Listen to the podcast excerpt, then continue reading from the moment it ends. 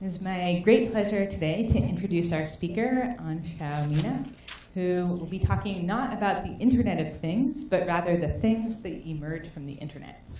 Now, An is a technologist and researcher and fellow fellow at the Berkman Klein Center. She leads the product team at Meedan, which builds tools for global journalism. An is also working on a book about the topics that she's going to be discussing today on internet memes and social movements, which is going to be published by Beacon Press. Now, I've had the opportunity to get to know An over the last year um, at the Berkman Klein Center through the hardware working group, which An and I, together with Jason Griffey, started. We also have the distinction of spanning 15 time zones, um, which is a challenge that is uh, known by all people who produce things in Shenzhen. Um, so it's our own little taste of it. Um, my own research is about the Internet of Things, and so it's been really interesting hearing and learning about uh, An's perspective, which is not about just the technology, but more about the how ideas on the internet can turn into physical objects and how this process is shaped by people and by social movements. I'm excited to hear more about this today.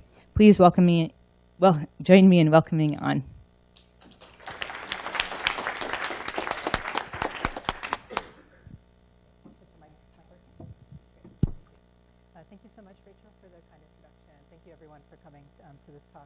Um, I'm excited to speak here because I, I, I, became acquainted with the Berkman Klein community about four years ago when I spoke at ROFLCon um, 3 um, with Rolling on the Floor Laughing Con um, on a panel that Ethan Zuckerman hosted about um, internet meme culture globally.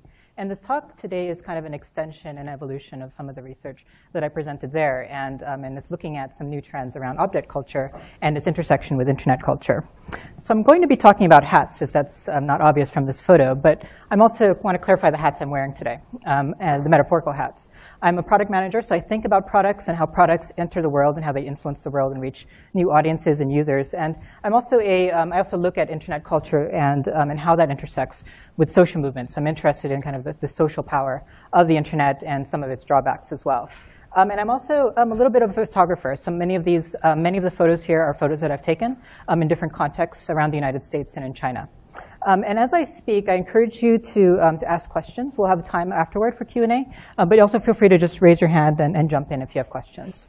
I'll be talking about two seemingly very different contexts one of which is political, uh, political culture in the United States in the past few months, as evidenced by this photo.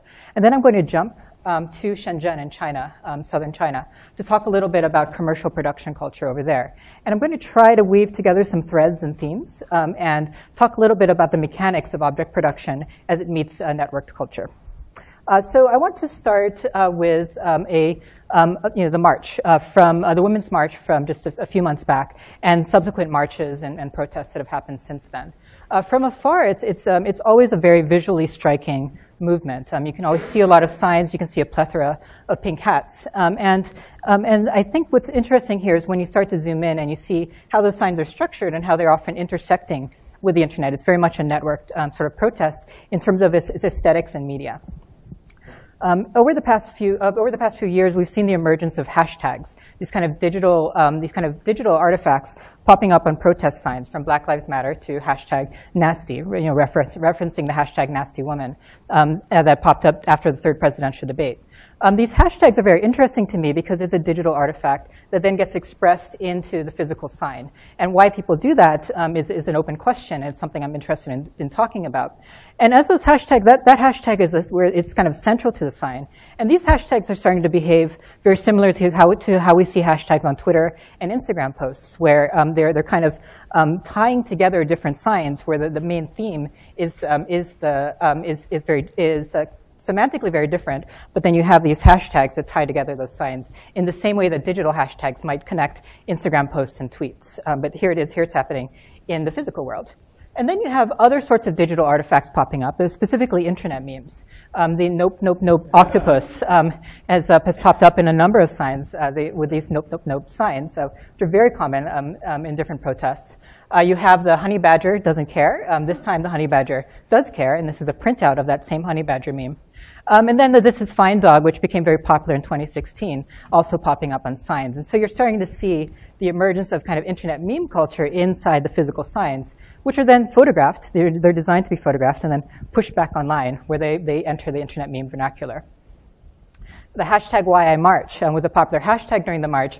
And there are a lot, number of people like this woman who was encouraging people to actually uh, uh, write on the sign why they march. And she was really riffing off the social media support kit of the Women's March, which had encouraged people to use the hashtag to indicate why they want to march. And so here again, you have a digital practice placed onto the physical sign, and then people were taking pictures of that sign, putting it back online, back on the hashtag. So it became part of the internet vernacular, even though it was happening in physical space. Let's dive, dive into one of these um, kind of viral media. Um, and this, is, uh, this was one of the more popular tweets that emerged um, after, um, after the elections um, that, came from, um, from progressive circles. and so this tweet from April Daniels, as you can see, got 14,000 retweets, really resonated with a lot of people. And then during the Muslim ban protests um, a few months ago, that same tweet started showing up on signs. Um, because it had gone so viral, it had sh- it started to show up on different signs. And this was one that was in Los Angeles, I believe. And then um, it was then posted on Instagram and then once again entered the, the kind of circulation on the internet. Um, these are photographs that I took of variations of that. People were remixing that. Um, this is uh, obviously Grumpy Cat. The reason she had included Grumpy Cat was so she could have a conversation with her children without using the, uh, the you know, the, um, the, the, the, punchline for the original tweet. Um, and then, of course, the, um, uh, and then, um, then other variations where people modified that, and this is in Copley Square in Boston. And so what we're seeing today is protest signs have as their audience and source of inspiration both the physical crowd around them, um, which is where, where, traditionally protest signs have done, the wider internet, uh, you know, the internet uh, where people are looking at pictures of these signs, and then all the other protests as well. Um, and what we're seeing is an emergence of kind of a shared visual and verbal vocabulary um, of protest signs um, and other objects that pop up around national protests and, and increasingly in international protests in, in many Western contexts. And I, I included this one because this is kind of an indicator of that new relationship with the network because many signs now have um, of, words on the back as well because there's no longer this relationship or assumption that the photographer would be in front of you, but also might be part of the crowd, and therefore taking pictures, and therefore maybe it might be posting things online. Anyone who's been to these marches knows that there are also a number of hats that have been popping up. And this was a picture I took at the Women's March, um, because it was right after Inauguration Day, of two types of hats. And it was very apparent to me when I entered um, Union Station to see pink hats and red hats. Um, and um, very much the association with these two hats was one of, um, you know, one of people going for the, coming for the Women's March and one of people coming for um, the Inauguration Day. And so um, I want to zoom in on the ones on the left first. So these are the, the pink pussy hats. This is the Pussy Hat Project. Started, um, started really the brainchild of Krista Suh in Los Angeles and, um, and became part of a project uh, with the Little Knittery in, in Los Angeles. And I'm going to ask um, if we could start passing out. I actually brought um, some of the pink pussy hats um, and start looking at them because from afar they all look very similar. You see the sea of pink heads. but in detail, they're actually quite different. And the way the project worked was, um, was the Pussy Hat Project um, distributed patterns um, online um, that, that, um, that encouraged people to, to make these kind of Pussy Hat uh, designs, so these pink yarn designs. And then they prefigured that with an illustration of what that might look like at the march to really inspire people. And this, this, started, this happened about two months before the march, and when people started getting together in knitting groups, knitting circles. And instead of following the pattern word for word or, or you know, kind of script by script, um, instead, um, people made variations of that. And what I want to argue today is that part of these hats, um, these physical hats, are actually following internet meme culture and the norms of internet memes. Um, and as you look at them, um, I'll, start, um, I'll start tying that together. But take a look at some of these hats and these variations. these are all variations from DC. From uh, here's a black one with the rainbow with the rainbow flag. these are also from these are from Maryland. you can see on the sign different colors beyond pink. Um, and then this is, uh, this is one from Boston. This is a, a Pussy Hat um, screen prints, um, so, uh, screen prints on, uh, in Oakland. Um, so people are taking that, the basic idea, the basic kernel of it, but often remixing it. And as you're looking at these, you can see in detail that there are actually quite a bit of variation. Um, and there's a loom being passed around from uh, Berkman's own um, Carrie Anderson because she also made some as well um, and used a loom instead of, a, instead of kind of the hand knit instructions. So people often interpreted, reinterpreted the hat um, to their own skills and interests. Um, and that was kind of the point. Um, the, the point of the project was that it was networked. Um, the, um, from these are pictures from the Instagram account uh, for the Women's March, for the Pussy Hat project, and um, the whole goal here was that uh, the, the, hats were designed so that people who could not attend physically uh, would make the hat. They would send it to someone who was able to attend. That person who attended would then take a picture of themselves with the hat and send that back to the maker. And so the whole point of this was that it was digital, it was networked, and it was participatory um, in a way that combined both the physical and the digital. So what I'm talking about today um, is, um, is that I, I, think these, these hats, these signs, and these other objects that I'll be talking about today are part of internet meme culture um, in a different way than, than we traditionally think about objects. So when I talk about internet meme, I want to make a distinction between the kind of Dawkins sense of meme, which is the, um, the notion of the cultural unit, and then the kind of this notion of the internet meme. Um, Limor Shifman has written about this and helps, you know, helps us make a distinction between, um, between you know, the, the, word internet meme has kind of emerged in the culture of the internet as this kind of unique practice, as this thing on the internet that happens um, that's kind of diverged, um, like a meme, from the original Dawkins sense of meme. So when I'm talking about meme today, when I'm talking about memetics, I'm, I'm typically talking about internet memes specifically. And so Shifman's definition of memes um, is a useful one that I tend to agree with um, that helps us think a little bit about what's going on with these hats and these signs. So uh, an internet meme is a group of digital objects that share a common stance, um, form, and content. Um, and so you have this kind of shared, um, uh, shared, shared characteristics. Um, and but there's a platonic form, but no, no one is alike. Um, they're created with awareness of each other, so this is kind of social component to it. And then they're circulated, imitated, and transformed via the internet by multiple users. This last part is really important because this notion of transformation and multiplicity is what makes an internet meme different from a viral object, um, at least, um, at least um, within the definitions that I'm talking about today. Because a viral object might be like the Old Spice video um, that is shared frequently and is looked at and viewed, but doesn't have this notion of transformation. Whereas a, a, video like the Gangnam Style video, where people are dancing along, creating their own videos, is more is closer to what an internet meme is, at least in this definition. So the classic example, of course, is the kind of Nyan cat, um, where, um, and you're looking at the Nyan cat, um, it has common characteristics of form. Um, there are multiple people creating uh, versions of this. Uh, they're following the 8-bit format, and this idea of a cat with a Pop-Tart, but, um, but often remixing and reshaping it um, based, on, based on their perspectives, their interests, or contributions. And in many ways, the Pussy Hats follow those same formats, right? Um, and in many ways, um, it's as much digital. When you look on Etsy, look on Google Shopping, look on any website and just Google Pussy Hat, you'll see that wide variety of variation, just like you do with digital memes. And I think this is intentional. I think this is people aware of, um, of the fact that they'll be photographed, the fact that these images will be circulated online, and that their contribution will be part of the shared uh, visual language around protest in the United States.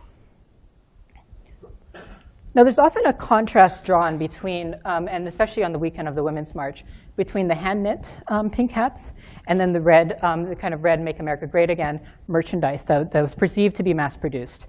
And again, from afar, it looked like that, right? You see pink hats, you see red hats.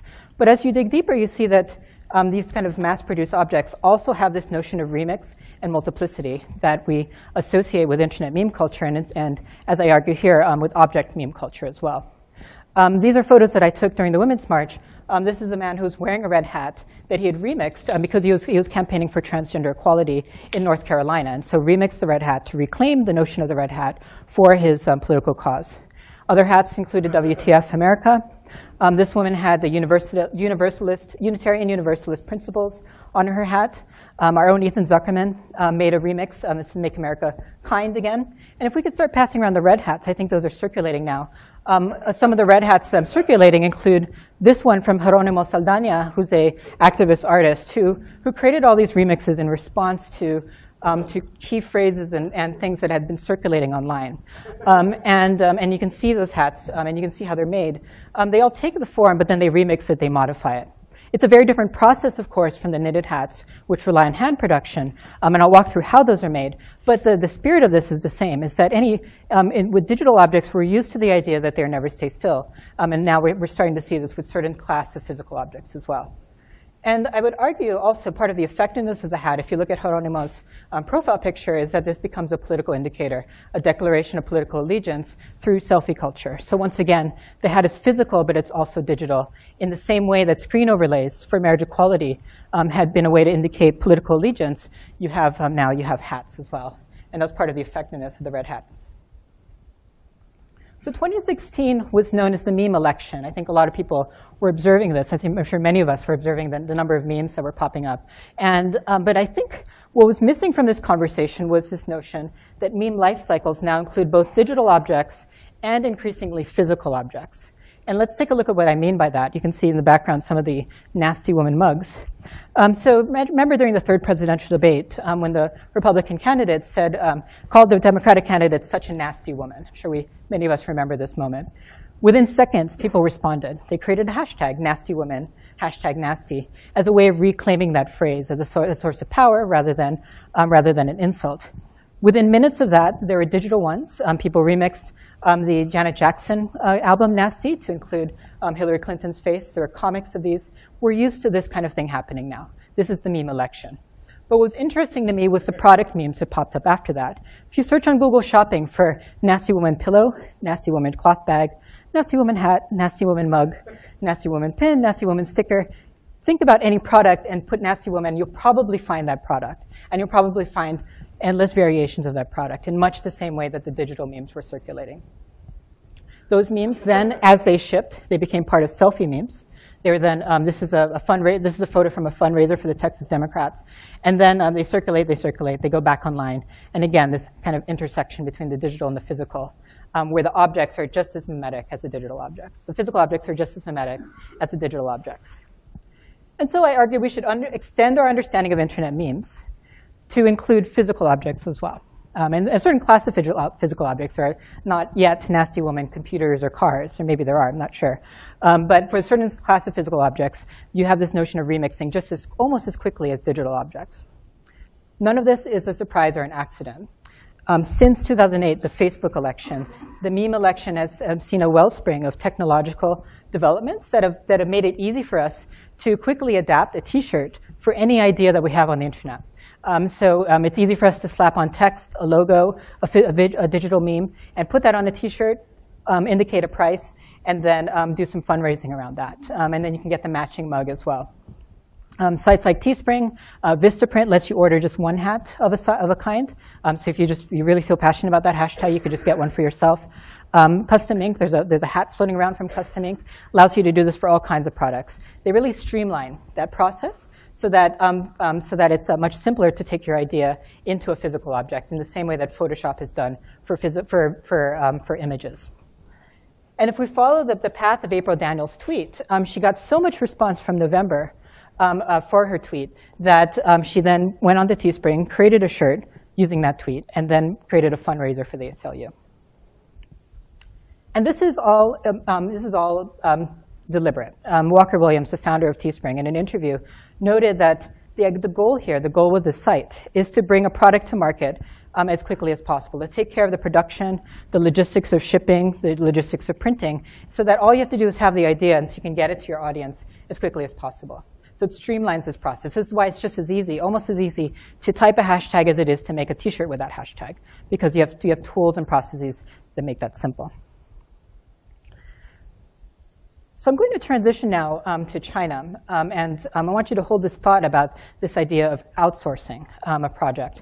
Um, and outsourcing um, you know, sort of the, the, tools and the ability to create complex, formally complex products, and start thinking about this in another context, in the commercial context. so I want to take you to Shenzhen. Shenzhen is a, um, is a city in a city, a small city of 12 million people um, in, um, in the Pearl River Delta. It's a, um, the, uh, if something is made in China, um, it's probably made in the Pearl River Delta. Um, and if that something is hardware, it's probably made in Shenzhen.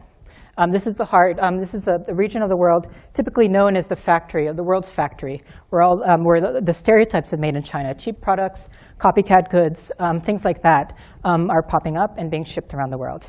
This infrastructure um, has also given birth to a new type of object production um, known as Shanzhai. Um, and I'll talk about a little bit Shanzhai, and I apologize to the non-Chinese speakers, but Shenzhen and Shanzhai have nothing to do, um, they're not related etymologically, although they sound very similar. Um, and, um, uh, but uh, Shanzhai is really endemic. Shanzhai production is endemic to Shenzhen. What we're seeing is right now is a shift in narrative about Shenzhen from made in China to created in China. And in the Western world, um, the narrative is shifting from Shenzhen as the Silicon Valley of hardware. How many of you have heard that phrase? Shenzhen is the Silicon Valley of hardware. starting to emerge. Yeah, starting to become more familiar as the narratives around what is made in China and how things are made in China is starting to shift. Um, but what interested me was, um, at, at, the one plant, um, I was interested in kind of Silicon Valley practices entering Shenzhen, but I was also interested in selfie sticks. Um, and I'll talk a little bit about why that is. But um, let, me, let me define Shanzhai for you really quickly. Uh, Shanzhai means mountain bandit, um, and it's, um, it's typically translated as bootleg. But in many cases, it's actually a form of open production um, that very much looks very similar to the hat production, to the, to the yarn production, where many, many people are producing objects um, using raw materials. Um, and so if I can ask um, if we can start passing around, passing around some of the selfie sticks. I brought, I brought a bunch of selfie sticks from Shenzhen. And again, from afar, they all look the same, but as you look closer, you start to see these characteristics, these common characteristics of form, style, stance. Um, and I'll talk a little bit about how this open, um, how this open, um, excuse me, a community of production is now intersecting with the internet. Um, so for those um, who, who, don't have selfie sticks in your hands, here are some photos I've taken from around the world. Um, this is from New York. this is from Paris. sorry, it's a little dark. this is from Spain. this is, these are from China. And the selfie stick is itself an iteration. It's itself a remix of the, of the, of the, um, you know, the culture of producing tripods. Um, and so you remove the tripod base, and then you get a selfie stick. And so, um, so this, is, this is really the, the evolution of the selfie stick as a form of iteration. There is no one selfie stick. There is no one producer of selfie sticks. There's no one factory of selfie sticks. There's no one shipper of selfie sticks. It's highly, it's a highly multiply produced and distributed product. And yet somehow it went global and became a global product very quickly. There are a ton of variations. There's ones with mirrors. Yes. Um, there, there is actually, and we can talk about that actually. So um, uh, let's, uh, let's, let's, let's um, hold on to that note. Um, so um, there's selfie sticks with Bluetooth, um, uh, with Bluetooth triggers. Uh, there's selfie stick. This is the selfie stick that has no trigger because it comes with an app that detects when you are doing the peace sign, which is a common, common sign that Asians use when getting a picture taken, and then it automatically takes your picture. There's a tiny selfie sticks. Uh, there are mid-sized selfie sticks. All these selfie sticks are in this wide variety of variation. Um, and so when we're talking about patents, for instance, um, the question, of course, is then which, which selfie stick is patented and to what extent is our variations um, covered by that patent or not. Um, and so it's an open question. Um, and so um, put the volume down here, some video from, Shen, from Shenzhen. And Shanzhai, the way Shanzhai works, and this is a great description from Silvia Lindtner and Seyram Avle, who wrote about Shanzhai is, um, is that it's a network process. It's, it's very much bottom-up production rather than top-down supply chain management. And what that means is that a small but a quickly expanding network of producers, designers, entrepreneurs, engineers, vendors, and traders are working in a networked way to compete um, on the global, in the global markets um, with, um, um in, in, typically in global south markets to create products um, that, people, um, that people want, but typically don't have access to from the kind of top-down supply chain management um, uh, companies. Um, and so Shenzhen is very much a network process. Um, within Shenzhen, um, Shenzhen the city, not Shanzhai the production process, Shenzhen the city, you have um, people, you, you have stores where you can buy the raw parts to make electronics. Um, you can also buy the electronics themselves. The Shanzhai ecosystem has created uh, miniature phones. It's created Bluetooth karaoke mics for your phone, uh, for, um, for your smartphone. And this was, these are phones that were exhibited at the V&A Museum um, exhibition in, in, the Shenzhen Biennale.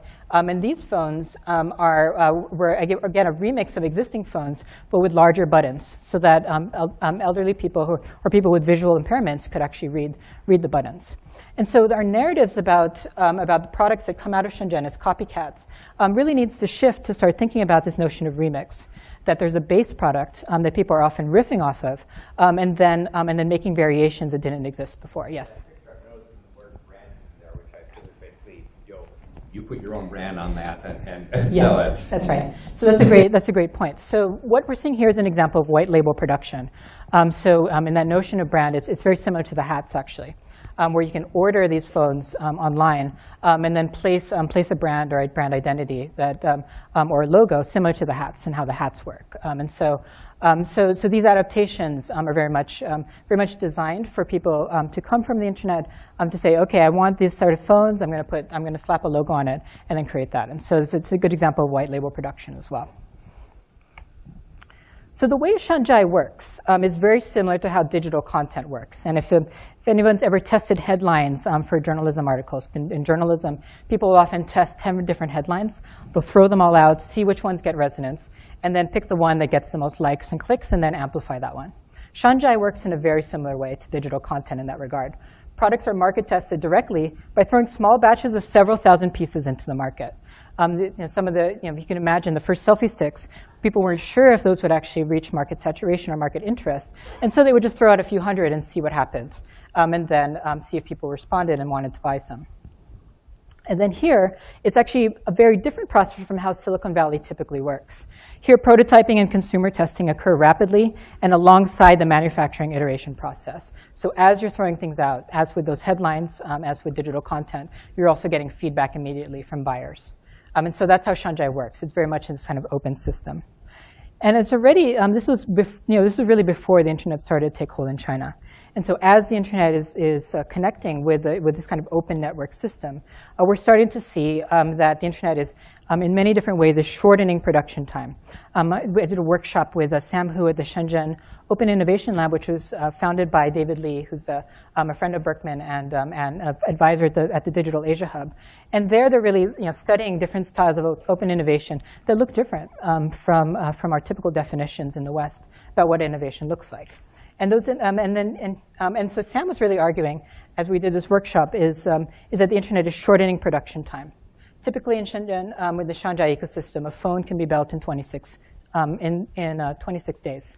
Um, a new phone can be built, a new phone can be built in 26 days. And Sam was arguing that that um, can be dramatically shortened um, to sometimes as short as two weeks, but prob- probably a little bit longer than that. Uh, but in any case, you, we're seeing increases in efficiency. And um, to break that down a little bit, these are a few examples of what that might look like. Um, so WeChat, how many of you are familiar with WeChat? Chinese language social network kind of resembles um, WhatsApp or Facebook. Um, it's allowed for people to directly communicate with their factory, regardless of where they are. Um, importantly, it's allowed for user feedback loops so that users can um, users of selfie sticks or other products can have direct interaction and contributions with the designers and makers. Um, so you have a tighter feedback loop so people can make those quick iterations that I was just talking about. You have direct sales and e-payment. And e-payment is really important because it means you don't even have to leave your house to buy a new product. Taobao is, um, is another site. How many of you are familiar with Taobao? Um, it's kind of an eBay-like platform, yep. Um, so Taobao has crowdfunding as well. So um, similar to those Teespring hats that I was sharing, uh, where you can test an idea, see how many people buy it before you make a production line. Um, this allows for crowdfunding of different, of different products. It's also direct sales, and Taobao um, really taps into the Shanzhai ecosystem because it provides data for the things that you're selling so that you can respond just like headlines to the ones that are trending um, and quickly spin up new production lines. Alibaba Express um, is, um, is handles shipping logistics, so the, the, the, uh, the, the, difficulty of moving atoms across countries um, becomes streamlined. And then there are also Western networks, and this is probably, I'm not sure, this is probably how the, the, uh, the selfie stick, the hoverboard, um, e-cigarettes uh, first started emerging in Western contexts um, through Kickstarter, through Amazon, um, through, uh, that allow for crowdfunding and direct sales online, and then also through Instagram. Um, Instagram is a key key way that um, that a lot of the Shanzhai ecosystem is tested in global markets, um, and based on based on likes and shares. so people can again, just like with digital content, test an idea before committing to the full thing. McKinsey's done a report on this on wired companies, um, and so um, there's a number of um, you know number of benefits that a company gets when they when they connect uh, with um, connect with the internet, and um, and obviously there's this kind of boost in productivity. Um, but as we saw with the T-shirts, as, as you get an increase in productivity, you also get a flowering of creativity. so points four and five are really relevant to this conversation, where you have these lower barriers to innovation. It's lower barrier to production, to creation, so that once you have an idea online, it's easy to realize that and actualize that in physical space. And then also new competition, because um, it empowers entrepreneurs and small business. We can debate that point, but, um, but the point here is that it's easier for an individual with a random idea to make that, make, it, make a product and then test it in the global market. And selfie sticks, again, are a good example of this, um, of that, because selfie sticks are um, they're kind of a spectacle. Um, this is a selfie stick with a light. Um, and, um, and it's a spectacle when it's being used. Um, and people are compelled to take a picture of it. Um, when they take a picture of it, they post it back online, and then people are wondering, oh, where did you get that selfie stick? So just like those digital memes, it becomes the selfie stick becomes part of digital meme culture and internet meme culture, and and then those sales on Instagram are circulating on the same networks on which on which some selfie stick memes are circulating. So if we can imagine, this is a very rough diagram. This is much rougher than the other one. But if we can imagine um, the kind of meme sparking event, I'm sure we all remember the first time we saw someone using a selfie stick and how, how odd that looked. Um, and the kind of compulsion to take the picture. Um, that picture, as it circulates online, it's, it's being watched. Um, people are looking at the trends of selfie sticks, which ones are circulating, which ones are popular, where are they coming from. And then, and then you can, um, in, the, in the Shanzhai ecosystem, people can create a variation. Post that online, test that on Instagram, test that on Taobao, um, test that on, on other sites. And then, um, and then get feedback from their users. Um, and then um, and, um, and oftentimes they often bypass the physical markets. They just rely on the internet as a means of distribution. And so the, the object, the object distribution um, is looking just as mimetic as kind of the, the way that the digital representations of those objects are spreading. Um, and, then, um, and then finally, um, if it goes into the physical markets, it's often reached a certain scale. Um, and so at that point, um, it becomes like the selfie stick, a global product that you can now find in pretty much every major tourist site around the world. So memes, um, internet memes are interesting just as a cultural practice, um, and, and, they kind of feed into the kind of human interest in remixing and riffing. Um, I think, um, um, and as we think about, as I think about memes, I often think about technological enablers. I've been looking at memes in a variety of global contexts like China, Uganda, Kenya, United States. And it depends, uh, the meme culture often depends on the technological culture and the technological capacity of the context in which memes operate. And so um, early memes, early hashtag memes, um, often uh, sprung up in the dial-up context or in low bandwidth contexts. Um, and so the technological ability to distribute memes uh, limited people to text and hashtags and ASCII art. Um, and so they use networks like Blogspot or Twitter, and then you have the production capacity for keyboards and computers. Photos and videos, as broadband comes around um, in different contexts, that's when photo and video memes start to emerge. You start to see the remixes of videos, uh, YouTube videos, uh, Vine videos, et cetera, um, enabled by broadband and mobile broadband, um, and then also the emergence of networks that allow people to have that kind of shared space that's so important to internet meme culture. And then also the production of this. Uh, you, need, you need smartphones, you need cameras, you need editing software to really effectively make a visual meme. And I argue that we're at that stage now with objects.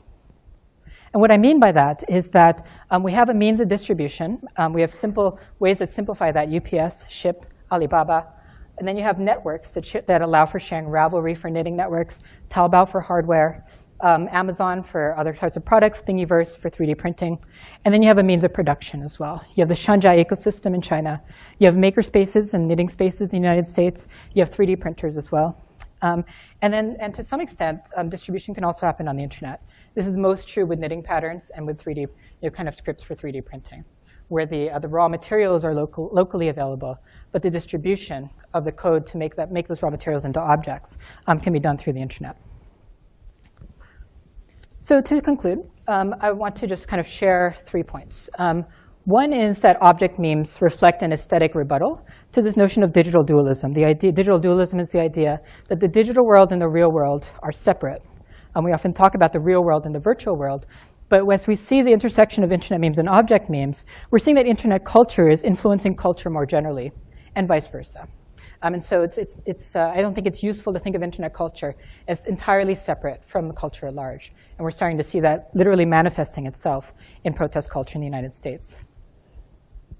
The internet meme framework is also a useful way to understand a certain range of object production, a certain sort of informal production that combines networked modes of production, similar to Shanzhai or the, um, the, the, hat printing, um, with the global reach of the internet and global shipping services as well, the ability to move bits and atoms with just as much ease and efficiency. And then thirdly, thanks to key technological enablers, like these sites, like white label sites um, that allow for, for us to interface with the makers and producers, we're seeing more than gains in efficiency. We're also seeing a burst in creativity from a multiplicity of people. Um, and so um, as you get that kind of ease of production, you also get an increase in creativity. And so objects produced in this way start to behave like digital objects. They're remixable. They never quite stay still. They're informal. They're produced by individuals, and they're, they're not uh, produced with kind of top-down supervision. And they, they appear to be random, uh, much to many people's consternation, but also to many people's delight. and that randomness is, is, is a key part of this. Is um, as you look at the objects, they, you know, a year ago they would have seemed completely random. So that's, um, that's the conversation. Um, that's, those are the notes I wanted to share. Um, and in true Shanzhai fashion, I just wanted to throw those out there and then um, get, get feedback and let other people guide the conversation from here. So um, thank you very much.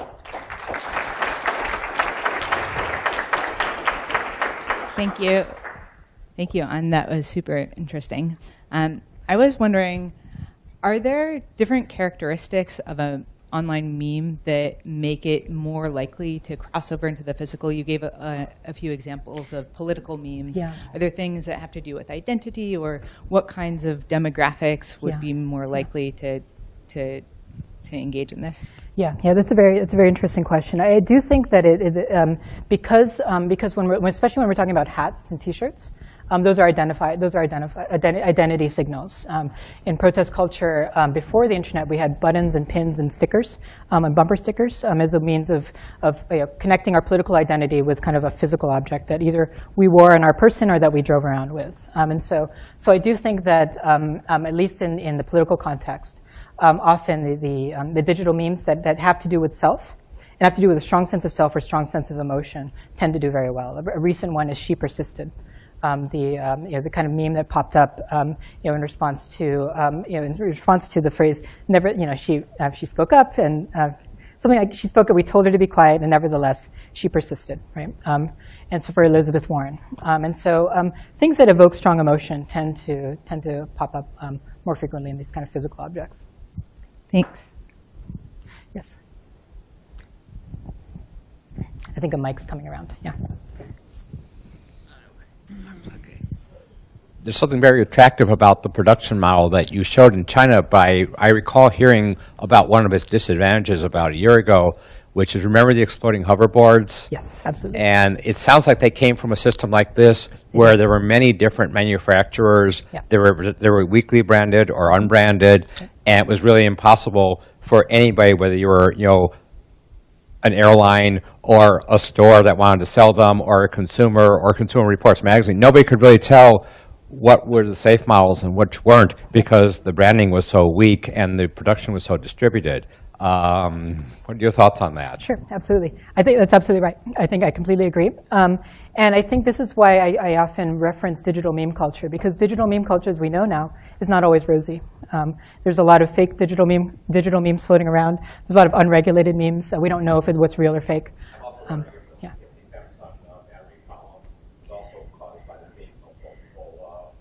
Multiple sources. Yeah, that part I'm less sure of. Um, definitely hoverboards, um, because of this, the weak regulation, and um, and because multiple people can produce this, right? And, and there's this competition for lower price, lower price with maximum sales, right? It's the same dynamics that we see with digital memes. Um, as we think about content that circulates online, it's often um, um, it's often not necessarily reliable. We don't know, um, and we often need an extra layer of verification um, and checking. And so, um, so absolutely, these um, these informal modes of production um, uh, with physical objects tend to inherit the same problems that digital memes um, already are, we see in in, uh, in the digital context. Um, so I think the hoverboards are a very good example of that. Fortunately, selfie sticks don't explode. Um, um, this one might because it does have a battery, um, and uh, and what you do have is e-cigarettes um, made in the ecosystem that do explode in your face. Um, and so um, the lack of regulation is a risk, just as it is in digital contexts. Yes, I think there's a microphone.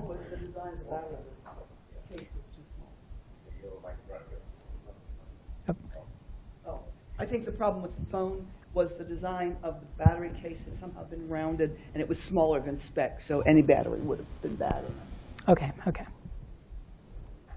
Do you know the process of which by which the, those batteries are made? But I just saw some tech reports. You saw tech reports. It was the case size, the design of the battery itself. Okay, okay. You shouldn't blame the system, I think. Blame it for them. Did you say the 2016 election was the meme election? Um, a lot of people said that. Yeah. Yes. I'm, I'm wondering what the memes were on the among evangelicals or conservatives because I, I think it was Yeah. used there as well. You- Yeah, absolutely. What are some examples? Absolutely. on that. Um, if you if you look at um, hashtag deplorables, so when uh, Hillary Clinton um, referred to many of Trump's supporters as a basket of deplorables, um, it was that same practice of reclamation um, of the, of what was intended as an insult um, into a form of empowerment. And so you have I'm a deplorable. Right? excuse me. Like I'm a deplorable. yeah, yeah, yeah. exactly, exactly. And so if you search for T-shirts, hats, mugs, uh, cloth bags, uh, pillows, you get the same phenomenon. And so you have the deplorables hashtag, the deplorables memes. You have the DeploraBall, um, which is a physical gathering on inauguration day, and then you also have the physical objects. So um, this kind of uh, meme ecosystem exists just as much um, on uh, the right as it does on the left, and um, and with other circles as well. Did it- I wonder if it won the election for him. Uh, there, there is a, there's a, there's a, it's debatable. There's a conversation around that. Uh, meme practitioners on the right refer often to meme magic um, that helped um, that helped elect Trump. Um, and so, um, uh, yeah. I, I- but when I think about when we think about memes uh, um, and, and influencing elections, you know, I would, I would argue that we really need to think about the, the larger media ecosystem um, and how the memes relate to that. Um, and so, so I think it's a more complex question than simply looking at the memes. If that makes sense. Yeah. Thank you for this really thought-provoking talk. I take weird factory process tours, um, so I've got a comment on that last question and another question for you. Sure. Please. Um, swizzle sticks.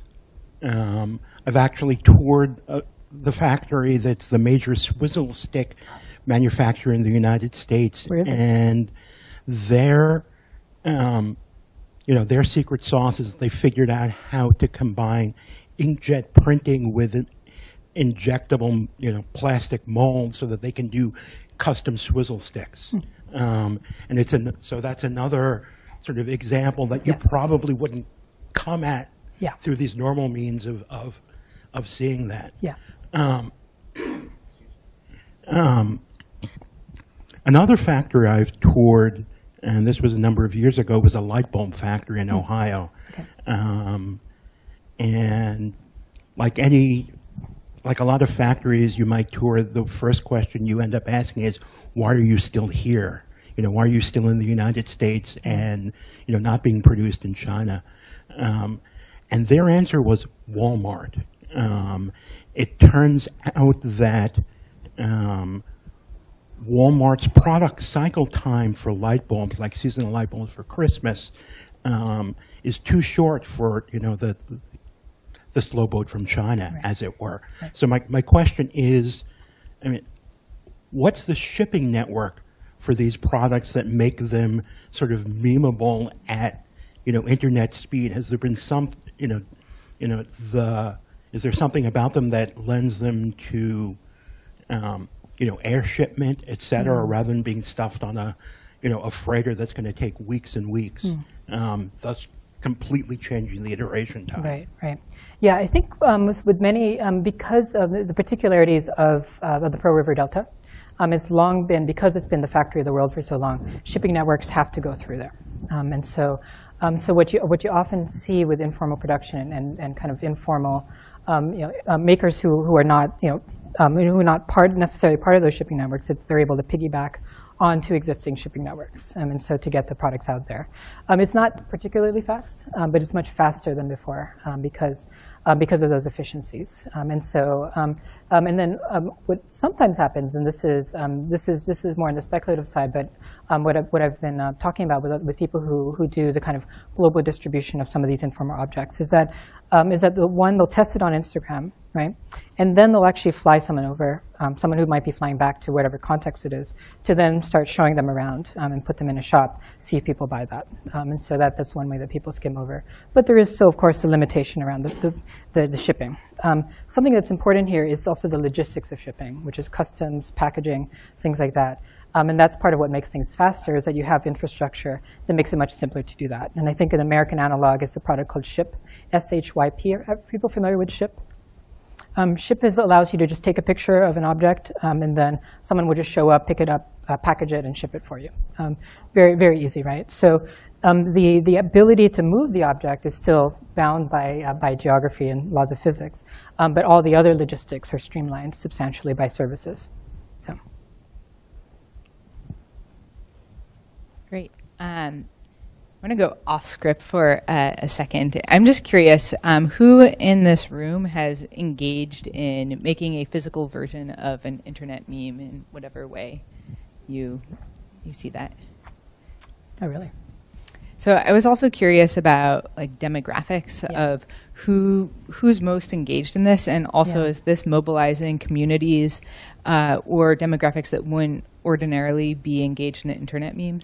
Yeah, yeah. So the demographics that I'm, I'm noticing um, tend to be um, uh, people in their 20s, um, so people with a little bit more access um, you know, beyond like the, the kind of digital memes, because these are people who are, who are organizing events. Um, and so um, Jeronimo Saldana um, is a good example of, of someone who, um, who is an organizer, an activist, who wanted to use hats as a way of galvanizing people to come out. And, and I think there's something important there um, about the, the kind of physical manifestation in, in terms of social movements, um, because by, by putting on these hats, by putting on these shirts, um, people, um, you know, people indicate once they're in a crowd that they're part of that crowd.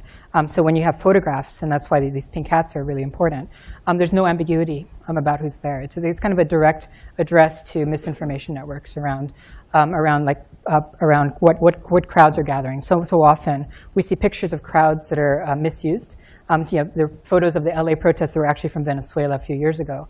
Um, and so, um, but with the pink hats, it was, it was, a very clear code that this was happening particular to this event. So, um, so in, term, um, in, terms of demographics, I, I, do notice that it's more common with activists and the people that activists are trying to, to kind of organize and rally.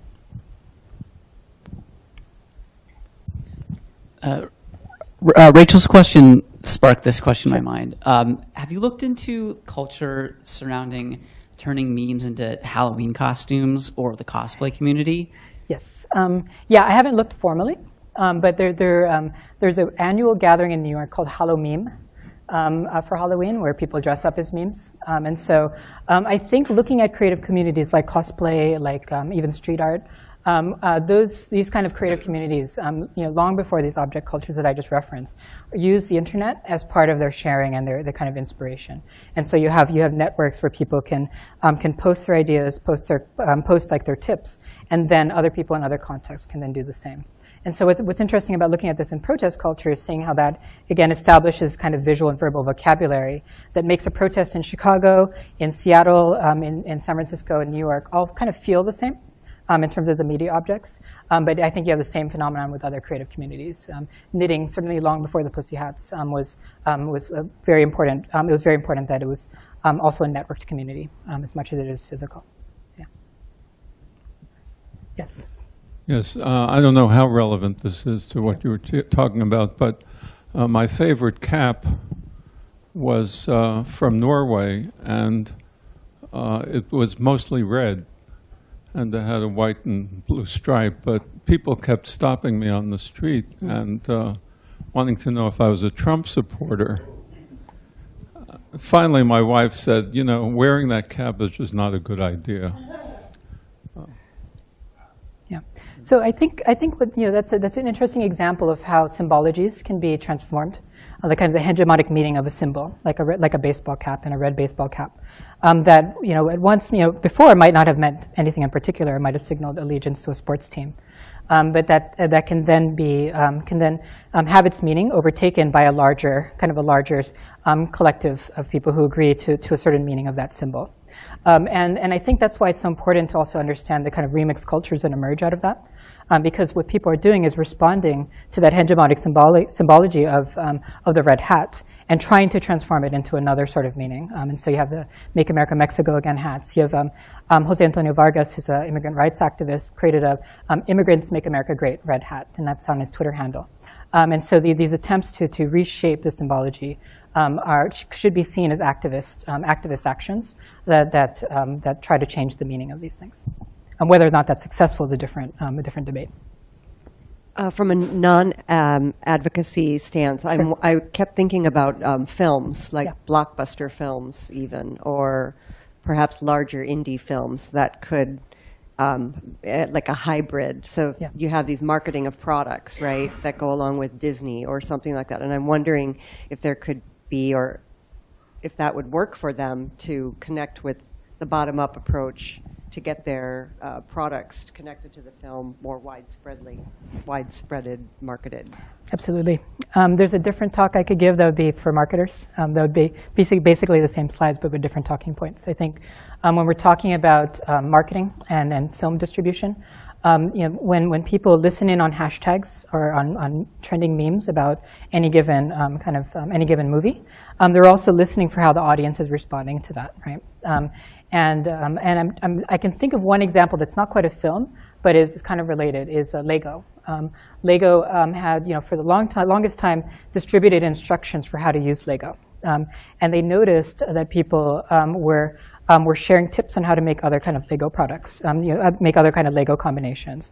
And um, there, for a while, there's a little resistance, but um, but uh, pretty soon they embraced that kind of bottom-up production and then created Lego communities so that people could um, could share that. So, um, so absolutely, I think there's a lot of value for for marketers or people who are trying to promote a brand um, to, to think about this um, you know, beyond the social movement context.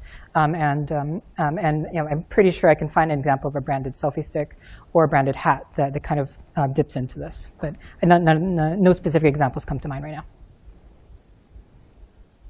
Yes, I think there's a mic. I just wanted to reintroduce a question that got asked earlier and you put off, which was about yeah. the patents and selfie sticks. Yeah, yeah, absolutely. So the, the, interest, the history of patents of selfie sticks is actually very interesting. Um, uh, the, the first patent that I'm aware of was, um, was by a, uh, a Japanese man um, I'm going to misquote this, so I'm going to spread misinformation, but it's, um, I think, in the 70s, um, who, um, who had created a, a, kind of selfie stick-like device um, that wasn't quite ready for the market because you didn't have smartphones. Um, and then you see selfie sticks in Chindogu, which is a, a Japanese art of, of, creating useless inventions. and I think that was in the yeah, that was in the 80s. and so at, back then, it was deemed as a useless invention. But again, because the cameras hadn't caught up, the networks hadn't caught up. and then there's, I believe he's Canadian, created another patent for a selfie stick. Um, but um, and thinking about patent law is a little outside my um, my. Excuse me. Um, many of them, yeah, I believe so. Um, but also, there's this question, and a patent lawyer would have to comment on this. Given the variation of selfie sticks that you've seen, um, does the patent cover all those variations? Because again, when we look from afar, it always looks like there's one selfie stick, but when you actually go into depth into what's happening in Shenzhen, um, there's actually a wide variety of variation. Um, and the, the, original patents probably look very different from, um, from this one with the light, for instance.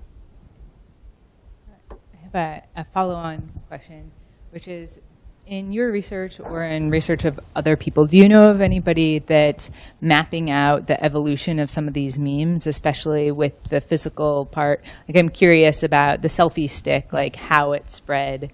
Um, do you know of anybody doing that kind of work? Um, no, I'm not actually. If, if, there's other people who are familiar with this, that'd be great. Um, I'm actually interested in, in starting to map one of these. Um, I suspect um, I've, I have two hunches right now, um, and I'll just I'll just say them on record. Is um, that the karaoke mic for smartphones, and also certain types of Bluetooth headphones might be the next kind of thing that, that kind of that kind of percolates in global markets. and so I'd be really interested in working with someone to track that. Um, the logistics of that are very difficult because you need people who can work, go to factories, visit them, um, see how those are made, and then track that online, and then start tracking the global distribution. Um, much of the production out of Shenzhen um, is, um, is designed not for US or Western markets, but for global markets in Africa, um, parts of Asia, and Latin America. And so you need, you need a pretty broad research network to really follow that. But I'd, be, I'd be thrilled to, do, to work with people on that if, if there's any interest.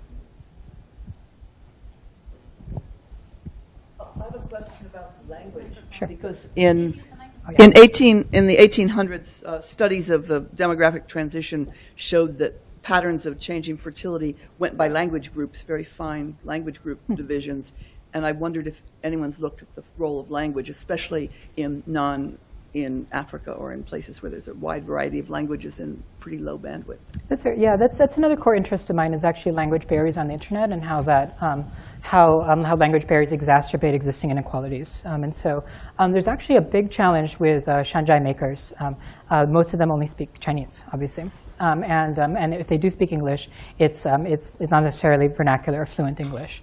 and so there's a strong interest from, from Shanzhai communities. they can make things, but it's very hard for them to, to kind of market it um, and get it out there to the broader world, it, just in English, English alone. Um, and so, um, uh, so a lot of Shanzhai makers will just make something, but it won't necessarily see the light of day um, because, um, because you kind of have that gap from production to distribution and marketing. Um, and so, um, so certainly um, in other contexts we can extrapolate. I don't have specific examples, but everything I've looked at have been typically majority languages of a given country. Um, so it might be English, Spanish, Indonesian, but not the indigenous languages or local languages. Um, and so, um, on the other hand, because because these are physical objects, because because digital meme culture is often language agnostic, uh, these things tend to spread regardless. And so, um, uh, but uh, yeah, that's largely speculation. I haven't uh, dived into that specifically. Well,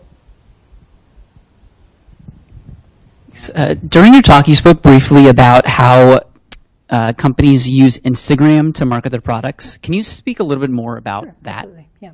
So, um, so the way that an Instagram marketing might work is, um, is a company, um, and typically these are small shops um, who have a physical stall. Um, so this is an extension of the idea of, of, of physical stalls, and which is very common in China, um, where a small individual will have like a small shop with like their their um, their products. Um, but to extend their network, they'll often use a place like Instagram or WeChat um, to market the specific products they have, and then test that with likes um, and see if people are interested in principle to the idea. So this becomes a low-cost way to test it. Very similar, and again, I, I use this um, analogy of headline testing for news for newspapers, um, for online newspapers, because it's, it's a very similar process to that, where um, you know, with newspapers they'll test 10 different headlines and they'll see which one really percolates, um, and it's very similar to that with Instagram. And the, the Instagram strategy um, is, is very common in the global south. Um, and, and part of the reason it, it, it is that common is because people are already there on Instagram on their mobile phones. And it's much less of a hassle for someone to just scroll through Instagram than it is to go to a dedicated website that might not be mobile ready. Great. Let's have another round of applause for An.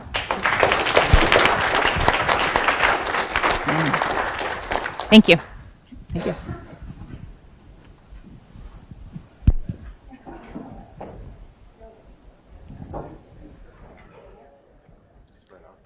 Great, thank you.